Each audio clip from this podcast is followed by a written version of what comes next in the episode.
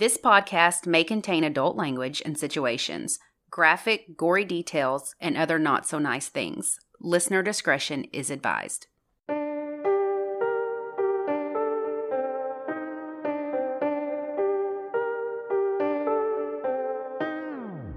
I'm Lacey. And I'm Ashley. And this is United States of Murder. This week, we're in New Mexico talking about a fetal abduction. Then, we'll discuss a case that seems like something out of a sci-fi novel. Buckle up and join us on this dark and twisted ride through the land of enchantment. According to the National Center for Missing and Exploited Children, there have been three hundred twenty-nine cases of infant abduction between nineteen sixty-four and two thousand twenty, which makes this very rare. The rarity only makes it more horrifying when it actually happens. The desire to have a baby is tied to a woman's identity. Some call it maternal instinct. But sometimes the desire to be a mother has deadly consequences. Women lie about being pregnant for all sorts of reasons: to keep a relationship together, to gain attention from others, to convince their significant other that they did this for them, and sometimes it's for financial gain. But it's always about the attention. But the truth always comes out in the end. My case is just a reminder that there is evil in the world. People do evil things, and women are sometimes the victims for no other reason other than being pregnant. Sam and Cindy Ray grew up in Utah, fell in love after they met in band, in yeah. school, not like at a band concert. He was a six foot four senior, and she was a five foot three sophomore. Wow. So they were like me and every guy I want to be with. I'm like six foot four, twirls hair, pops gum. That's a big height difference. So they were married in nineteen eighty-three in Salt Lake. In a temple, they were because, Mormon, okay, yeah, and moved to Germany shortly after. Oh. Sam was in the Air Force. The family would eventually move back to the United States and settle in Albuquerque, New Mexico, where Sam was a military police officer. Cindy wanted the perfect family.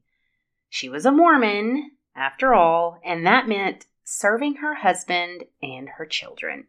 She was very devout and would put her sacred undergarments in her purse on her O B appointment days, which is where they were on July twenty-third, nineteen eighty-seven. Wait, she would wear them in her? She would wear them unless she had her appointment, her obstetrics appointment, where they would, you know, put the band on to check the baby's heart rate and see how big she was growing, because it embarrassed her because she wore the, she was Mormon. Yeah. You know, they wear those sacred... Well, I've heard about this, but... They wear them under... But they have to wear those to doctor's appointments? They wear them all the time. They swim in them. She still carried them with her. Yeah. Even though she wasn't wearing them, she had them on her. Oh, I see. Because she was a devout Mormon. Okay. So twenty-three-year-old Cindy was due to give birth in just two weeks to a little girl. This is the second child for Cindy and Sam. They have a two-year-old little boy named Luke. Cindy pulled her Chevy Blazer close to the clinic door and rushed inside. She was tired because she's giant pregnant and it's New Mexico in July and she's burning the fuck up. So she had to hurry up and finish her doctor's appointment and then go deliver Tupperware. She sold Tupperware. Oh my gosh. So she goes into the clinic and gets hooked to the fetal monitor on her belly. She chit-chats with the other pregnant women and her midwife before walking outside to leave. Uh-huh. twenty-year-old Darcy Pierce had pulled into the parking lot and parked beside Cindy's car in her little Volkswagen Beetle. She looked overdue. Like, she was ready to have yeah. her baby. And at five p.m., her and her husband were supposed to be at the University of New Mexico Hospital to be induced. It had already been put off for two weeks due to the doctor's schedule. Oh my gosh. The nursery was done, all the bags were packed, all the shit was done, and they were just waiting for this baby. They'd been waiting to have this baby for, you know, two years. Yeah. but Darcy knew she wasn't pregnant. She was the only one who knew she wasn't pregnant, and she knew she had to deliver a baby at five p.m. that night. So she came to the Kirtland Air Force Base to get one. A baby, that is. Oh, no. Around three fifteen, Cindy Ray's husband, who worked in an office across the street from the O B G Y N clinic, headed over to check on his wife. The nurse told him, "You just missed her maybe five minutes ago." So he walks through the building and there's no sign of Cindy. So he has to leave to go pick up their kid from daycare. And then he goes right back to trying to find his wife. Her car's there. Her Tupperware orders are in the back seat. Mm-hmm. Where's she at? At the same time, a stockroom supervisor at a company in Albuquerque was headed home. This was around four p.m. He was headed east on I forty onto U S Forest Service Lane where he was building a house. So he wanted to get out there before the sun went down so he could right. do some shit. So this was about fifteen miles from town. And about a quarter mile down the road, he comes across a Volkswagen parked on the road with the doors open. He gets out to close one so he can drive by. And suddenly a woman appears and says, "Hey, my friend and I need to be left alone." He thought she was, like, in the bushes with some dude. And mm. he's like, "I just need to get by. Mm-hmm. And then I'll leave." Mm. She insists three or four more times, "We need to be left alone." So as he's driving by, he gets in his car and he, or his truck. He's driving, you know, by. Mm-hmm. He sees a woman lying on the hillside on her back. And the woman he had been talking to kind of crawling back up the hill towards her. So he's like, "Oh, it's two women up there messing around, whatever." So right. he's like, "Okay, not my circus, not my monkeys." In the meantime, Sam Ray had continued to search for his wife. He would continue for the next two hours all around the Air Force Base, but no one had seen Cindy, which was not like her. Around four thirty, a car salesman rushes in to Rob Moore's desk into his office and says, "There's a woman in the parking lot having a baby and she is asking for you." Rob walks out to the parking lot and sees the Volkswagen parked with a woman sitting inside holding a newborn baby wrapped in a blood-stained, oh. like, piece of fabric, dress, something, blanket. She was sweaty and soaked, like, soaked with sweat and just looked distraught.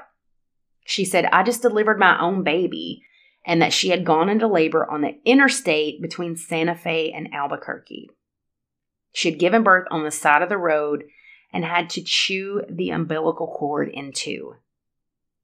The baby had patches of blood and mucus still on its head, so it was a brand, brand new baby. Yeah. And she tells the man her name's Amanda Michelle.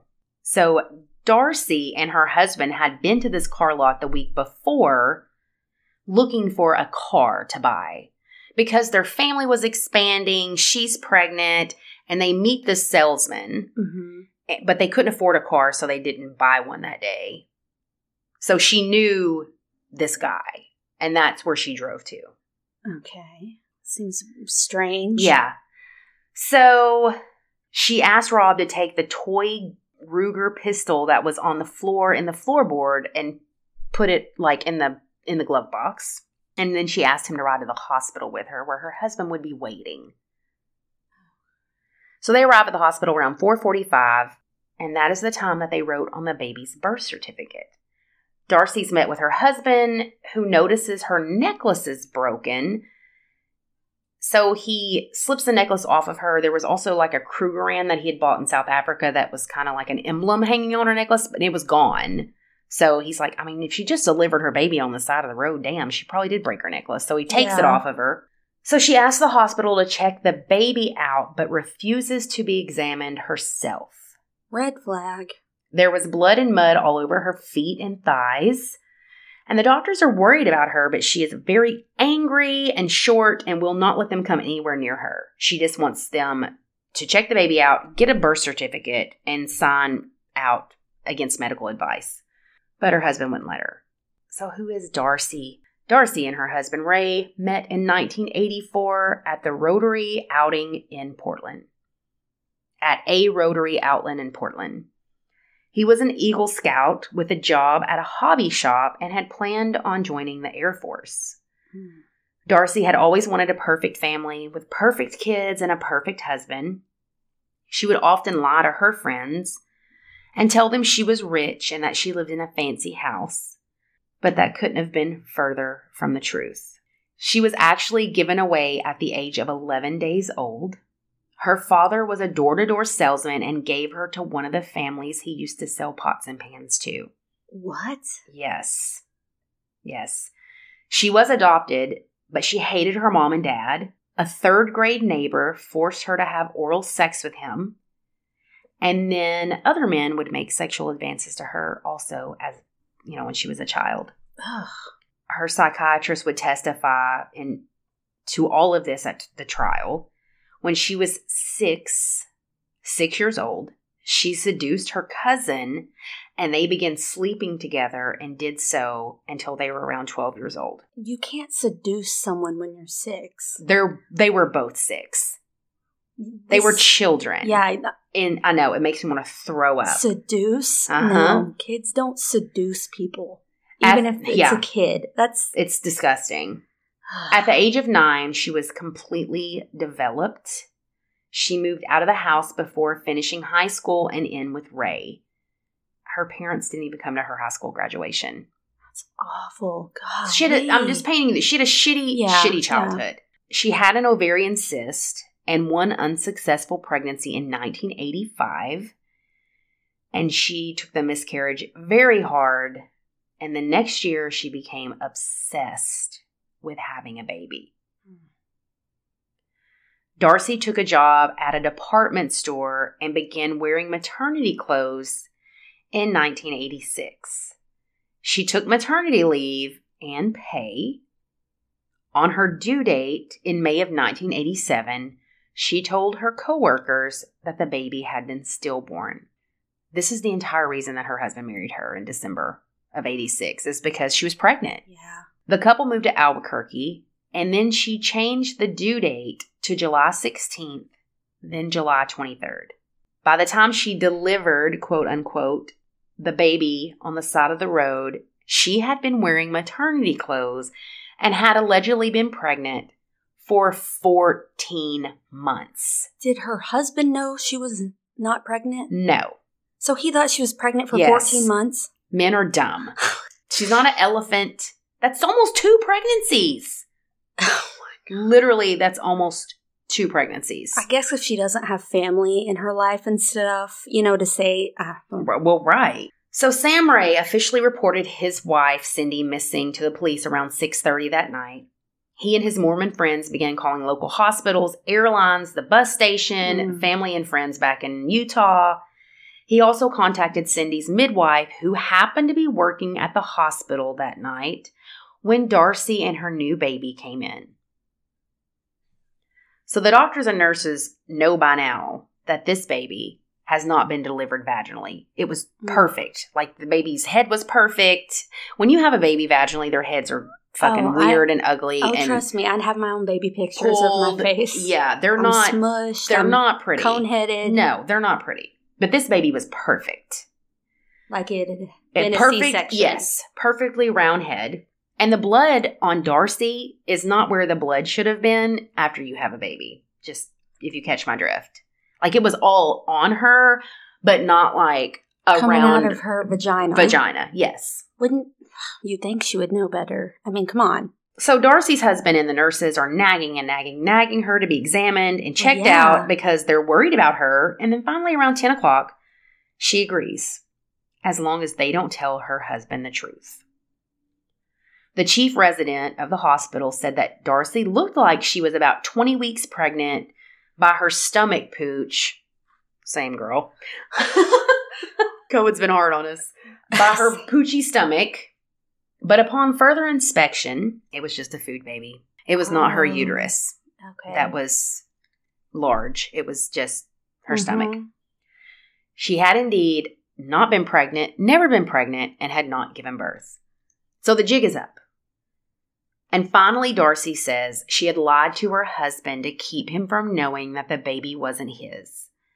She said she had paid a surrogate that she had met outside an abortion clinic in Portland, Oregon. She'd paid this woman ten grand for the baby and had flown her to Santa Fe, where the baby was delivered by a midwife. She said they took blood from the mother and splashed it on her to make it look like she had delivered. They knew immediately this was a lie because the midwife would have clamped the umbilical cord and it wouldn't have been yeah. chewed in two. Why did she eat it off? Right.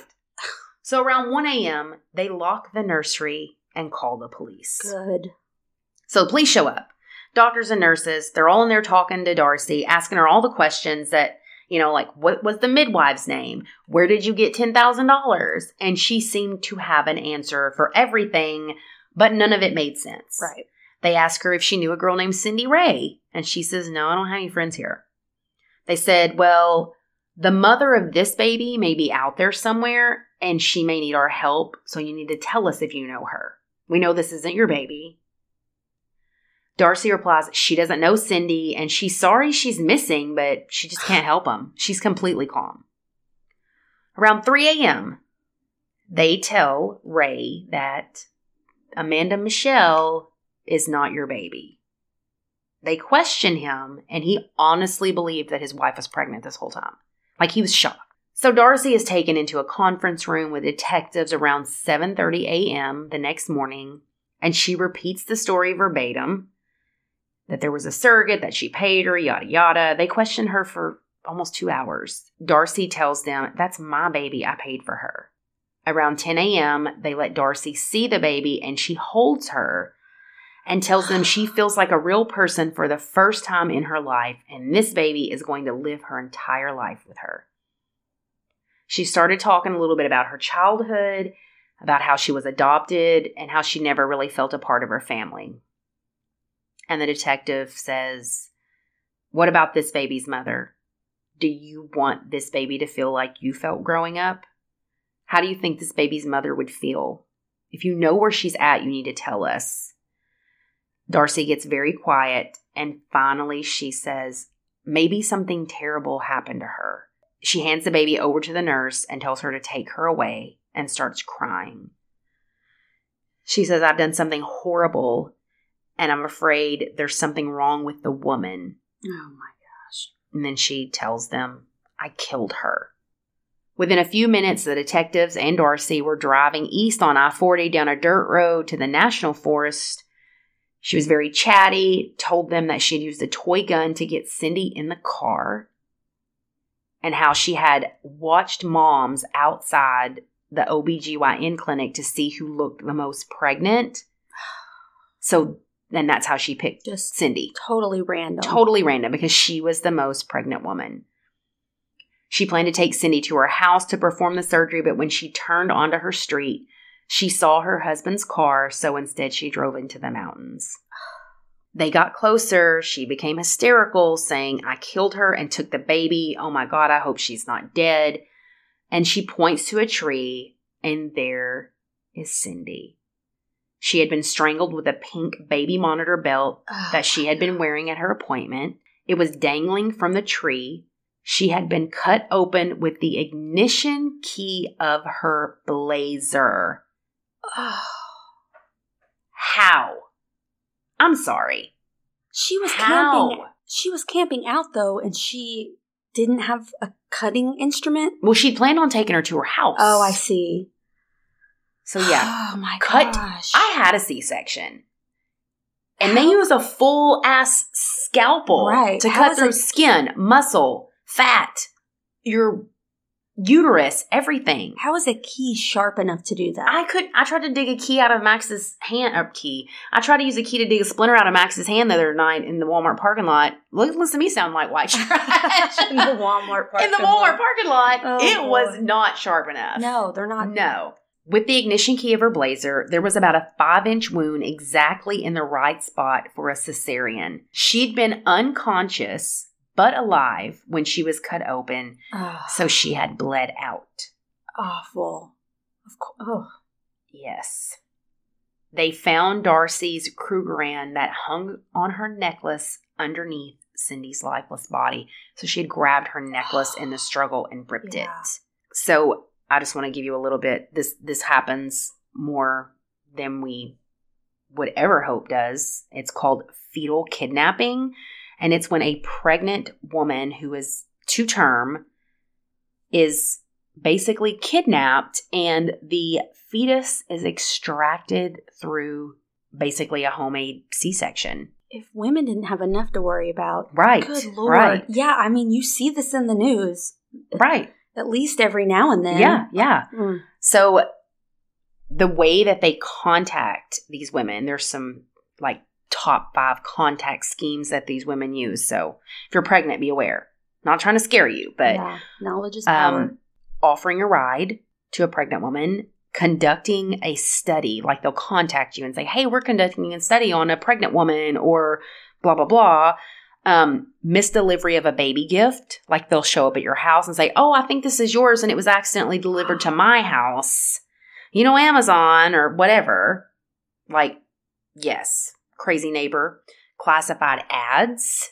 Promising of baby items, which I've seen other stories where they're They see a pregnant woman like in a parking lot and they're like, oh my gosh, I have so many baby clothes. What are you having? Oh, a girl. Oh, I have a girl. Do you want to just follow me to my house and I'll give mm-hmm. them to you? And then they cut your fucking baby out. Also, aid worker, like somebody posing as like somebody to help you with yeah. financial aid or food or whatever. So just be mindful, people. Anyways. Oh my gosh. Yeah. So back at Sam and Cindy's house, Sam's commander and the chaplain knocked on his door around noon and told him the entire story. They then took him to the hospital and handed him his baby girl. She was six pounds, eight ounces and healthy, except for a small scratch on her head. Mm. Darcy made a full confession that was taped later that afternoon. It was played at her trial in March of that year. Psychiatrists argued over her mental state during the trial. Defense said they found evidence of multiple personalities. One part of her thought she was pregnant. Another part of her covered up the fact that she wasn't. One part strangled Cindy. Another part did save the baby. And under hypnosis, she spoke about another part, a dark one. But this videotape was never shown to the jury. State psychiatrist said she was sick, but not clinically insane. The jury agreed, and on March twenty-ninth, she was found guilty of first-degree murder, kidnapping, and child abuse. She was sentenced to life in prison. At the time, this was the country's third known case of crude cesarean by a woman who wanted to have a baby. Mm. The first two were both in nineteen seventy-five. One in Philadelphia and one in North Hollywood. Both mothers were murdered, but both babies survived. Cindy was buried a week later. Sam enrolled at Brigham Young University for teaching. He changed the baby's name to Amelia, and he and the children moved back to his home state of Utah. So Susan Cave was one of the psychologists who evaluated Darcy Pierce, and she said that this was without a doubt one of the most disturbed people she'd ever seen. Darcy told her that she felt like she was possessed by a demon. Oh, no. Mm-hmm. Not a demon. Yeah, a demon. She said that she told her, if that part of me comes out, or any aspect of whatever is brought into this room, you would all be in danger. Susan said it made the hair on the back of her neck stand up. Wow. Obviously, the jury rejected this insanity plea and found her guilty, and she's in prison, yada, yada. So I read a Medium article, an L A Times article, and there is also a book written by Jesse Dixon called Lie and Kill, The True Story of Darcy Pierce. There's also a book by D T Hughes called Lullaby and Goodnight. If you want to read more on this bananas case, you can check those out. Wow. Yeah. Crazy. Crazy. So typically an abductor in these cases, let me give you some statistics, is a woman of childbearing age compulsive, manipulative, and deceptive personality, motivated by the desire to give their partner an infant, mm. lives near or in the community or neighborhood where the abduction takes place, and also, their words, not mine, they're usually overweight. Probably because they're trying to conceal the fact that they're not pregnant. Yeah. Or they can yeah. pass it off that they're pregnant. Yeah. We literally just had a case about this last week in Arkansas. Oh, yeah. A woman doing yeah. this. Well, in mm. Benton County. Yeah. So I'm going to touch a little bit about this. So this woman was last seen on Halloween, mm. and they found her dead in McDonald, Missouri. Mm. Amber and Jamie Waterman are in custody and are being held on first-degree kidnapping charges, with more charges to come in the connection of the death of Ashley Bush and the child she was pregnant with. It's not known if she killed Ashley in Arkansas or Missouri. Ashley was thirty-one weeks pregnant and was last seen in the passenger seat of an older model pickup in Maysville, Arkansas. The driver was a white woman in her forties with brown shoulder-length hair. She said her name was Lucy, and Ashley had met her online when she was looking for a job to work from home. Mm. Lucy picked her up that morning and at a Handy Mart in Maysville and said she was taking her to a job interview in Bentonville. Lucy was Amber Waterman. Ashley was found dead in a location different than her baby girl. A nine one one call was placed by a woman that said she had given birth, but the baby had quit breathing. Oh, two deputies and an E M S worker responded and did C P R, trying to revive the baby, but were unsuccessful. Cause of baby's death has not been determined. An autopsy is being performed. The baby was cut out after the mother was killed, so they don't know if the baby came out dead or alive. Ugh.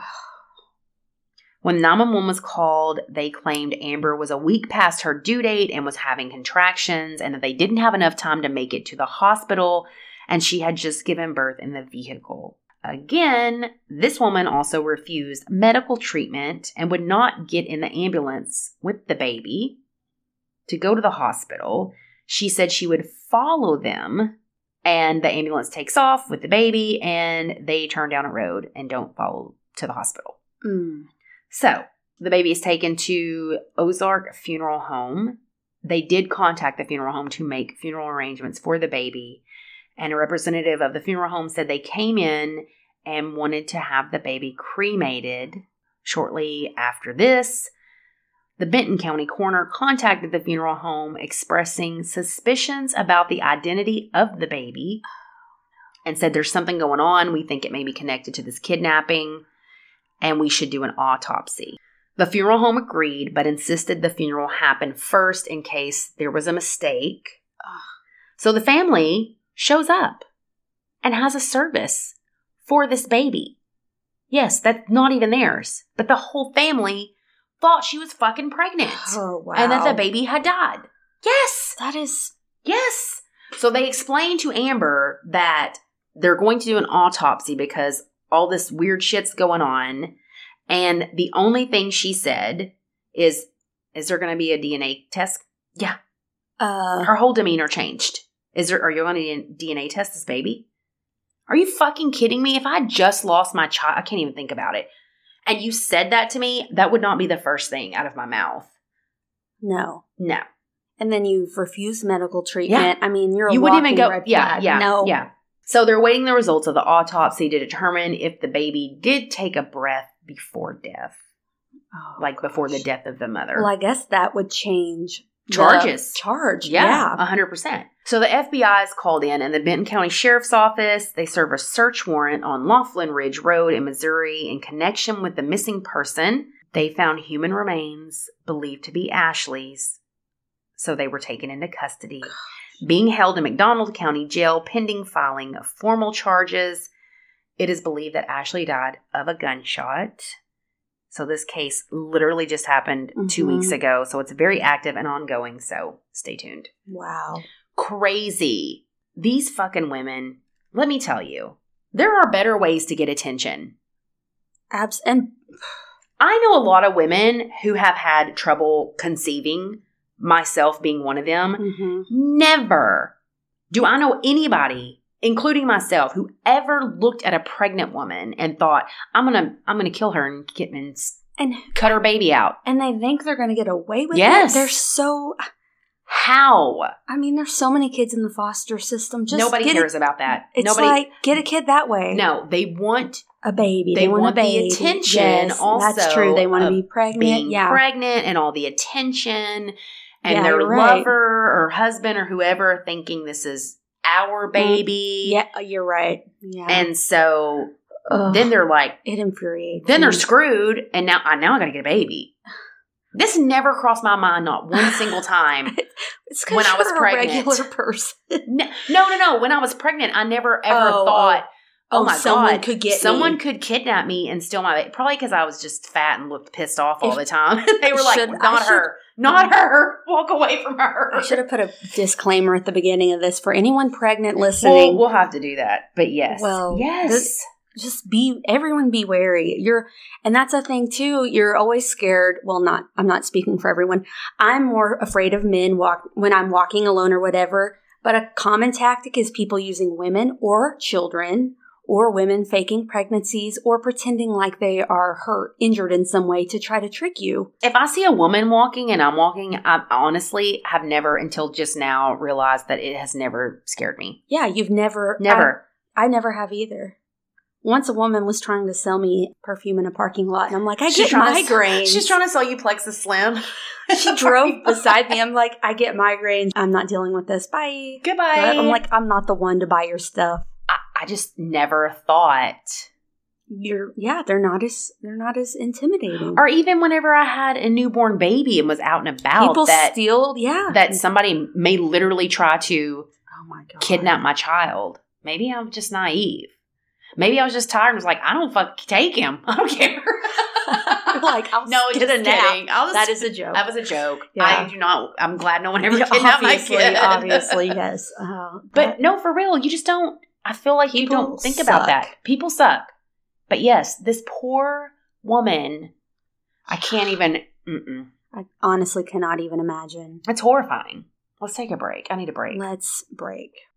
Before I take you down a sci-fi rabbit hole, let me tell you about Girly Chew. Girly Chew. Mm-hmm. Girly was born on August twenty-seventh, nineteen sixty-three in Malaysia. Her friends described her as a self-assured and kind woman who came to the U S in nineteen ninety-two in search of a better life. She was smart and had a big personality. During a trip to the SeaWorld in San Diego, she met a man. So yeah, she met a man at SeaWorld. Swear to God. It's an interesting place to meet a guy. So he was another tourist named Diazien Hossencofft.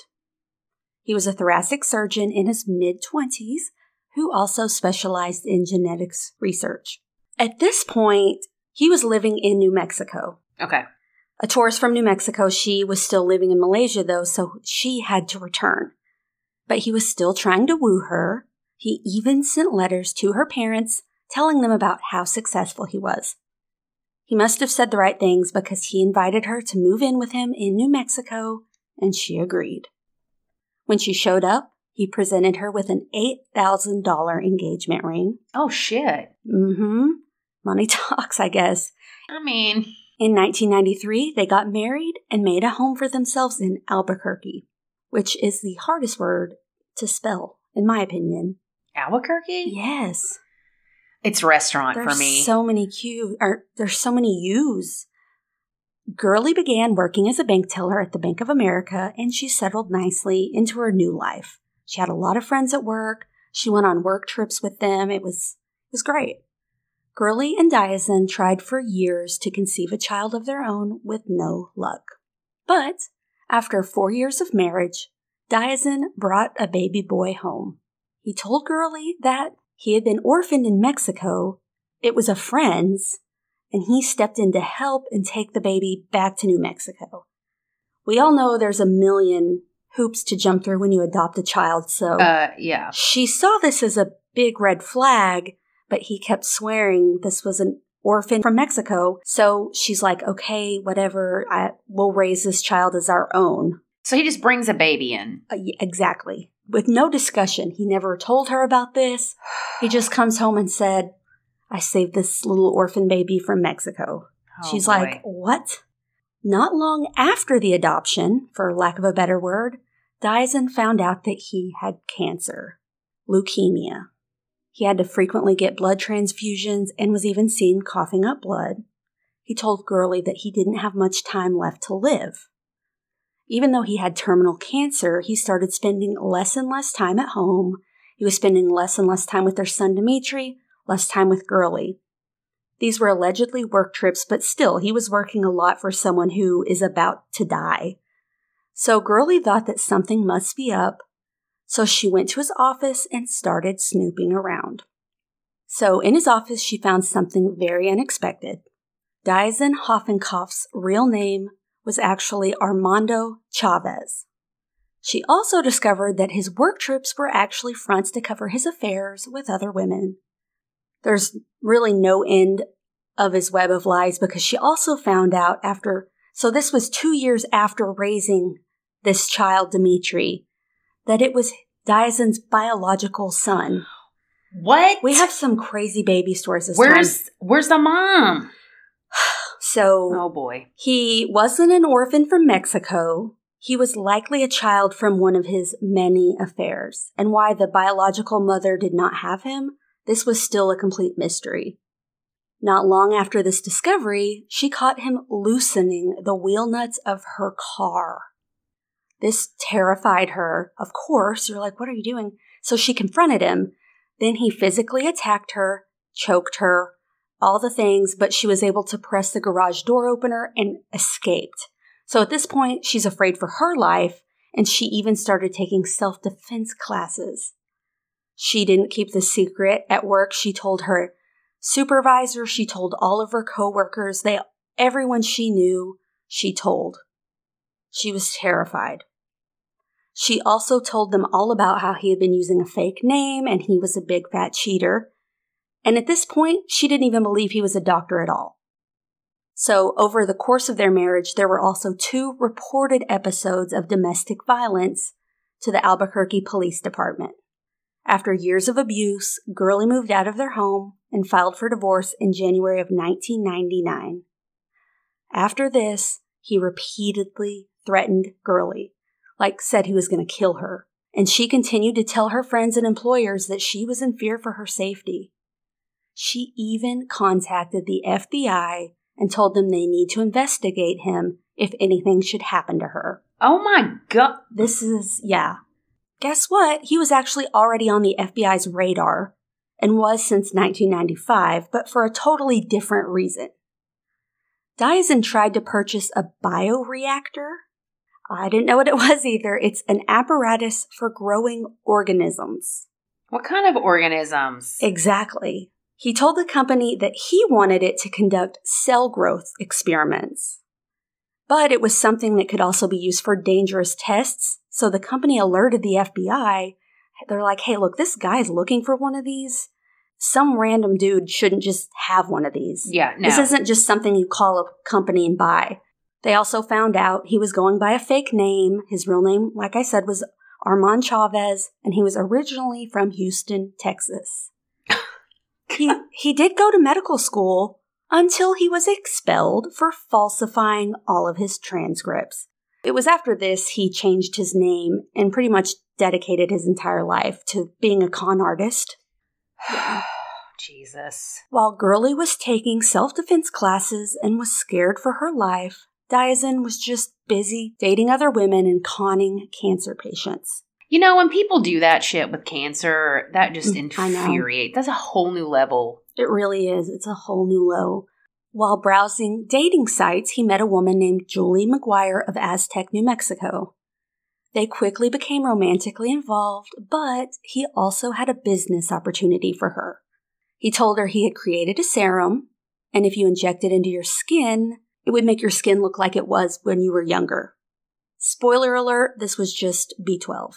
I'm like, wait, what? It wasn't anything fancy, yeah. So she was skeptical, but he told her that he was actually many, many, many years old. Over one hundred years old, to be exact. Shut But he told her he looked so much younger because he was part alien. If this isn't a big red flag, I, no. I don't know what is. She was concerned about the financial investment into the serum, so she got a background check on him, and that's when she discovered he was actually already married to Girly. They hadn't divorced yet, and he hadn't even mentioned her to her. When she brought this up, he told her that he would just have some people take Girly away. After Girly filed for divorce, Diazien was still taking care of, quote, their son, Dimitri, at home. He was cheating on her with multiple women. So in addition to Julia, there was Linda Henning. Linda was a model and eventually began designing women's clothing. She did pretty well for herself, and in the late eighties, she moved to Albuquerque, because that's where you go. Because that's where all the fashion, it's the hard new, hitters. It's the new Paris. It's the new move, Milan. It's the new New York, Albuquerque. Albuquerque, New Mexico. Yes. I've I heard mean, about this. I've heard it's up and coming. It's up and coming. Sorry. Sorry. We love you, Albuquerque, yes, but I don't do. know that you're I wouldn't, a fashion mecca. I'm not, I don't know anybody that's like, you know what? I really want to look at wedding gowns. Oh, fun. Where are you going? Actually, Albuquerque. Let's fly to Albuquerque. We're going to fly to Albuquerque. I mean, they did not – I missed that episode of Sex and the City. But I know. Anyways, continue. I'm sorry. No. So fast forward to nineteen ninety-nine, and her business was still doing well. I mean, all things considered. I can't even look at you. Considering it was Albuquerque. No. But in the summer of nineteen ninety-nine, Linda met Diazien at a seminar led by conspiracy theorist David Icke. Long story short, this David guy – he's a well-known dude. He believes the world is... Con- I don't know how I'm going to get through this part of the story. He believes the world is controlled and manipulated by an unseen global network. He believes this network is interdimensional, consisting of shape-shifting reptilians that include the world's ruling elite. Like they're giant like, lizards? Yes. I have seen an episode of something. Yes. This is uh, this is Guy. That's his well-known conspiracy. No, for real. The lizard people. Like the British family, they're all actually lizard aliens or whatever. Yeah. He also thinks that the moon and Saturn are just holographic experiences that the reptiles are broadcasting. I read this guy's entire wiki page, and it is wacky. Wacky wiki. I'll link it up in our show notes because woof. So Linda was all about this guy and all about this seminar because she was fascinated in U F Os and conspiracy theories, just like Diazien. Remember, Roswell's in New Mexico. I'm kind of like, why didn't they move there? But there was no malls. Anyway, they meet at the seminar, and Diazien tells Linda that he's a doctor and a former member of the C I A. This lie gets told too often that you're in the C I A. If, if you're in the C I A, you're not going to tell anybody. You're never going to tell anyone. Don't ask me how I know. Exactly. So he also makes his money by treating rich women by giving them vitamin injections that help cure cancer. God bless. I mean, if she's at a lizard people awareness meeting or whatever, I'm sure she didn't care about his job. She's like, yeah, whatever. I don't care. Whatever, what dude. Doing. So Linda was engaged to someone else at this time, but two weeks after meeting Diazien, she dumped her fiancé and told all of her friends, I found the one. I'm going to marry this alien two doctor. Two weeks? Two freaking weeks. She She's was been engaged. Engaged, yes. Her friends were very concerned about her and her new relationship. Her ex-fiancé told friends that she had stopped changing her clothes and bathing. Meanwhile, she was telling all of her friends about her one thousand year old alien lover who had promised her that she would be the reptile queen. If you start doing that to me, I'm like, I, I hate to break it to you, but he is not the alien lover you think he is. Oh, I wonder if there's a reptile hinge. Girl. I feel like any any dating site is full of reptiles. They're all they're all oh, lizard they're kings. All snakes and they're scaly. all snakes. Oh. So while Girly was away, Diazien decided to file paperwork to place his three-year-old son, Dimitri, up for adoption. His biological son. Three years old? Mm-hmm. Yep. I can't even. The first adoption was disrupted within weeks, but a second one stuck, and his name was changed at adoption. Three years old. Three years old, yeah. This baby knew. Oh, that makes me sad yeah. as fuck. The administrative director of the adoption agency was suspicious about the birth mother, and Diazien told her that he had actually harvested eggs from a woman in Canada, then took the eggs to a lab and created Dimitri. So this was impossible, but he was able to carry on with the process anyway. This woman was probably like, this kid needs to be away from this guy. Since Girly had been taking care of Dimitri as well, like she was his guardian too, she had to sign paperwork as well to give him up for adoption. So they were, you know, going through a divorce at this time. So she came and signed the paperwork separately. And when the adoption agency director told him, hey, Girly came in and signed the paperwork, he told her, there will be justice. What? She had no idea what he meant by that. Something about him disturbed her. She was very uncomfortable with him, and she was so troubled by him, she thought Diazien had kidnapped this child. And so she called the F B I. So this dude's getting F B I calls left and right. And mm-hmm. she's like, look, will you check on this for me? So in the meantime, on September tenth, nineteen ninety-nine, Girly did not show up for work. Oh, Jesus. Her supervisor immediately reported her missing. Her coworkers all knew about the abuse and that she was terrified of Diazien. She even told them once that he said he would kill her and they would never be able to find the body. That morning at the bank, they got a mysterious call asking if Girly had showed up for work yet. This was just a few minutes after she should have been there. They said no, and the guy hung up.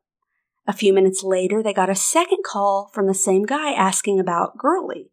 This time, he asked, and afterward, a woman grabbed the phone and said, hey, this is Ernie Johnson, one of Girly's close friends. They spoke on the phone every single evening, but the day before, she wasn't able to reach her, and she was worried. Ernie's short for Ernestine, by the way, just gotcha. to avoid confusion, so she didn't call her the night before. Girly was never late, never missed work, so they were all freaking out after just ten minutes. I mean, her friends, every coworker she had. So they called the police, and the police were like, look, this is not an emergency. She's probably just running late. Try calling mm-hmm. the non-emergency number. So they did, and even the non-emergency number didn't help. They didn't get the big deal either. The day before her disappearance, Girly called the F B I again and asked them if they could protect her. Diazien had threatened her multiple times and had also been physically violent on numerous occasions. The officer she spoke to said there was nothing he could do, which is awful. Yeah. Yes, there is something you can right. do. On the morning of September tenth, another friend of Girly's named Jesse arrived to her apartment around eight thirty. He noted that her car was still there, so he rang her doorbell multiple times, but she didn't answer. He looked through her windows. He didn't see anyone. So he went to the building manager and demanded they do a welfare check.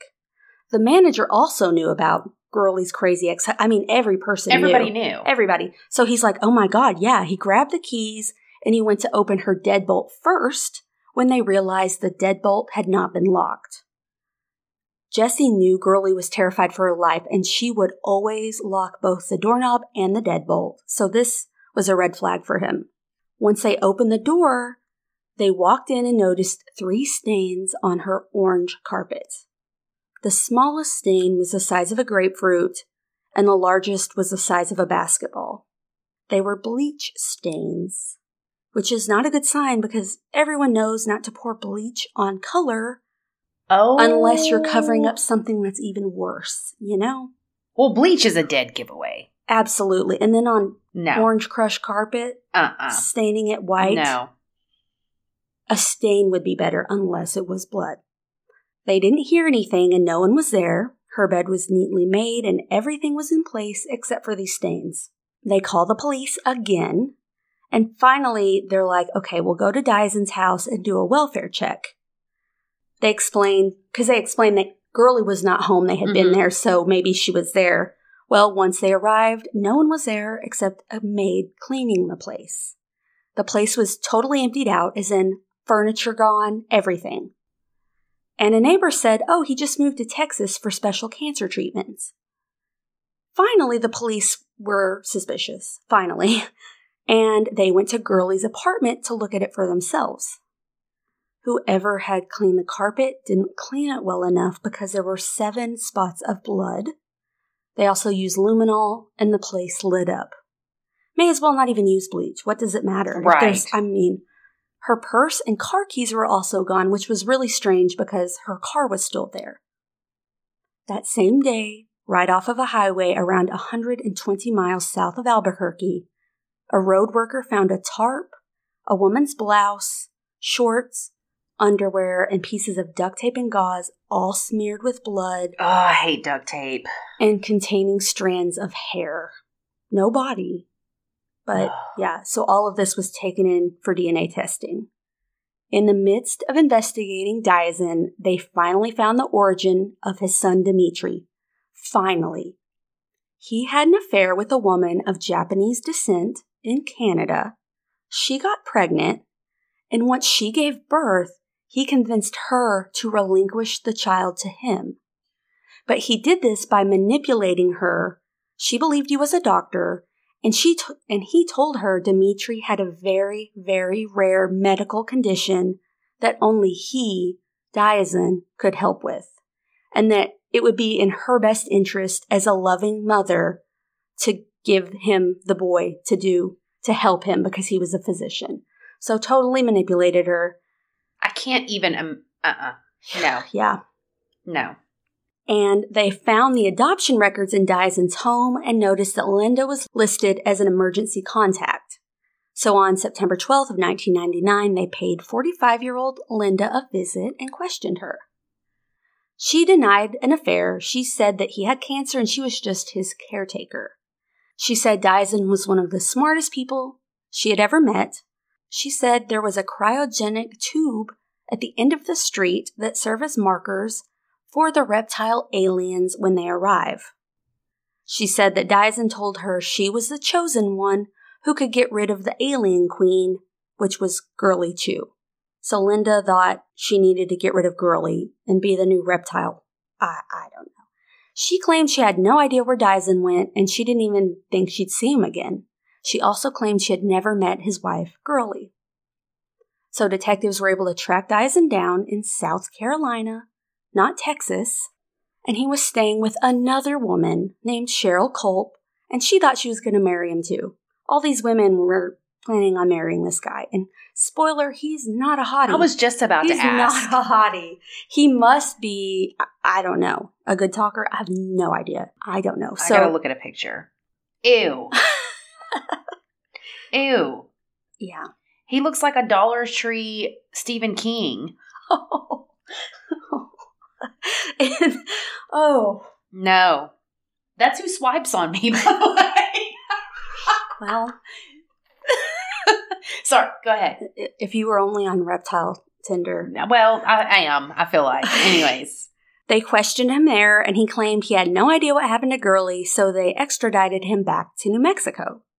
They were able to do this because he had made threatening calls to the adoption agency and was like, what are you doing talking to police? So because he was threatening people, they were allowed to extradite him back on that, which meant, you know, they could hold him for a while. The D N A results came back from all of the evidence. They were convinced Diazien's would be all over it. Nope. Those strands of long hair found in the tarp were not Girly's.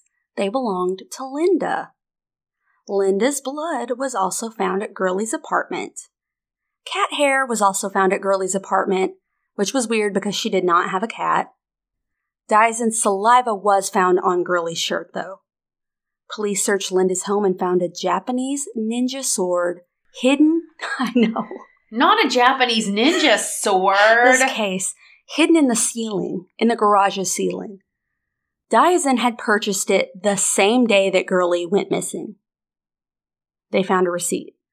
They also found a twenty-two Beretta handgun.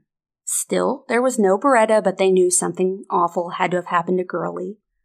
On October twenty-ninth, nineteen ninety-nine, police arrested Linda Henning for perjury, and three weeks later they indicted both Linda and Diazien for first-degree murder. In the interviews, Linda told them that the true mastermind was actually a man named Bill Miller. Bill was a close friend who was into all of their same U F O seminars and conspiracy theories. They searched his home and did find a bunch of animal hair, and they tested it with the cat hair found in the tarp, and it was a match. They arrested him for tampering with evidence. In his home, they also found ammunition magazines, duct tape, maps, notebooks, and over eighteen weapons. He was a hunter, but this was still a freaking lot. They thought he was involved somehow, they just didn't really know how. To avoid a lengthy trial and possible death sentence, Diazien pleaded guilty to murder. He was sentenced to life plus sixty-one years in prison. As part of the deal, he agreed to take the authorities to Girly's body. Linda refused to make a deal and insisted she was a victim used to do Diazien's evil bidding. During the trial in September of two thousand two, Diazien shockingly testified on Linda's defense. In his testimony, he said that Girly, quote, knew she was going to be hunted like the dog she was. Is this not awful? He should have not been on the stand, but anyway. And he said that she was like a scared rabbit in an open field she knew. He also testified that he had planted Linda Henning's blood in Girly Chew's apartment to throw off investigators. But here's the thing, none of the jurors thought he was a credible witness, so they didn't believe a word he said. During the trial, a prosecutor alleged that Linda had eaten Girly's flesh. They, Swear to God. Yeah, they said, quote, during the course of the case's investigation, it was reported by more than one individual that the defendant had made statements that she had actually consumed the flesh of Girly Chew Hossencofft, and that as a consequence, her remains and body would never be found by authorities. On October twenty-fifth, two thousand two, a jury found Linda guilty of first-degree felony murder, kidnapping, conspiracy to commit kidnapping, perjury, criminal solicitation, and tampering with evidence. She escaped the death penalty and was sentenced to seventy-three and a half years in prison. In two thousand ten, the New Mexico Supreme Court overturned her perjury convictions, but they upheld her convictions and sentence, so s- still same amount of time. You know, Diazien was supposed to take them to Girly's body. He totally backed out of that plea deal and never disclosed the location to authorities. He suddenly started claiming he was innocent, and that's that. For his role in the crime, which is still unclear to everyone, Bill Miller received one year of probation. Girly Chew remains missing to this day. So there's a book by Mark Horner called September Sacrifice that's all about this case, and Ugh. I'll link it up.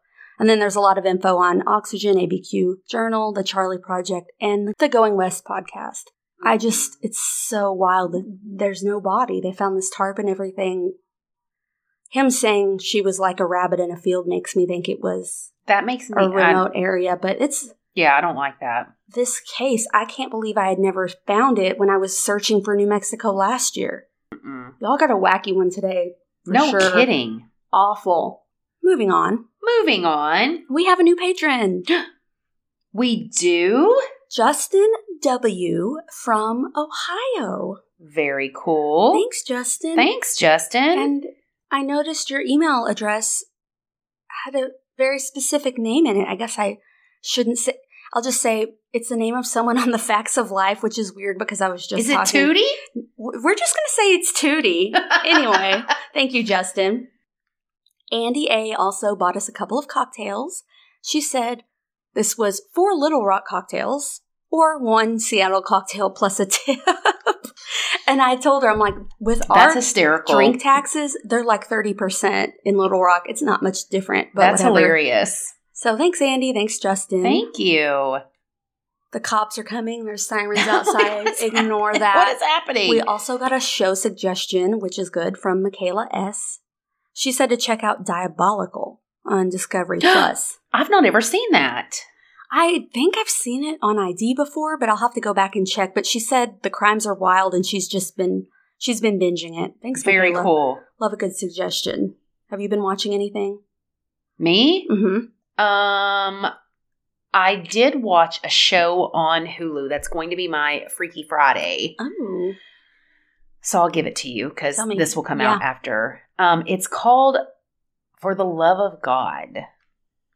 This is a show or a movie? It's a show. It's a it's a um, documentary. Okay. It's bananas. It's about.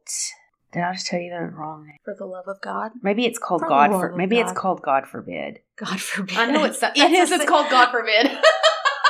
Don't. I knew it was one, either For the Love of God or God, God Forbid. forbid. Scratch it out. So it is about a sex scandal that brought down a dynasty. God forbid. It oh my is gosh. so no, this, good. It have the pool on the front of yes, the... Yes, this is it. Yes, yes. I've, so that's a documentary? It's a documentary. It's I like two hours long. Okay. Let me see. Watch it. It's... I thought it was a show. No, no, no. It is a documentary about mm-hmm. a Miami pool boy who finds himself trapped in a seven-year affair with a charming older woman and her husband, the and evangelical husband? Trump stalwart. How do you say that? Stalwart? I have no idea. Do I just sound illiterate? Stalwart. Well, whatever. Jerry Falwell Junior Huh. As he becomes increasingly entangled with the Falwells' single, seemingly perfect lives. It is so good. Wait, is that the Liberty University guy? Yes. What the? I have, I have no Him idea. And his wife like to, to diddle with the pool boy. No, no, no. This is about Jerry Falwell? Yes. Oh my His God. wife was banging, spoiler, all the spoilers, banging the pool boy, and he was standing in the corner slapping the salami, recording it, watching them. And it went on for years. This kid... Well, I say kid. He's twenty. Yeah. Met their kids. Went on trips with them. They would stay in the hotel together. He and the wife would sleep in the bed, and the husband would sleep on the couch. Oh, my. It's it's insane. It's good. It's going to be my Freaky Friday. I'm going to so, have to watch it. By the time this comes out, the Freaky Friday will already be out. Yeah. So. Yeah. Anyway. If you haven't watched it by now, do it. And we'll be back next week in Min- Minnesota. Minnesota. Minnesota. Well, wait, you haven't watched anything? Um, I watched Guillermo del Toro's Cabinet of Curiosities. We talked about that. Did we on here? I don't know. I can't we remember if we talked it. on the podcast or not. We both watched some it. Some episodes really good. Some episodes I was like, meh. I've been watching the new season of American Horror Story. It's good. It's, you don't like it? I do. It's slow? It's so different. Very different. In terms of it's not that scary. You know what I mean? It's not. It's more suspense. It's more of a... thriller drama yeah, to me. It's than good. A, so I'm liking I it. I like the difference. But you know how I am with that show. I'm like, when's it going to crash down? But I'm, mm. I was going to watch it last night, and I'm like, it's Tuesday. No. I'm going to watch it tonight. Anyway, see you next week. See you next week. Bye. Bye.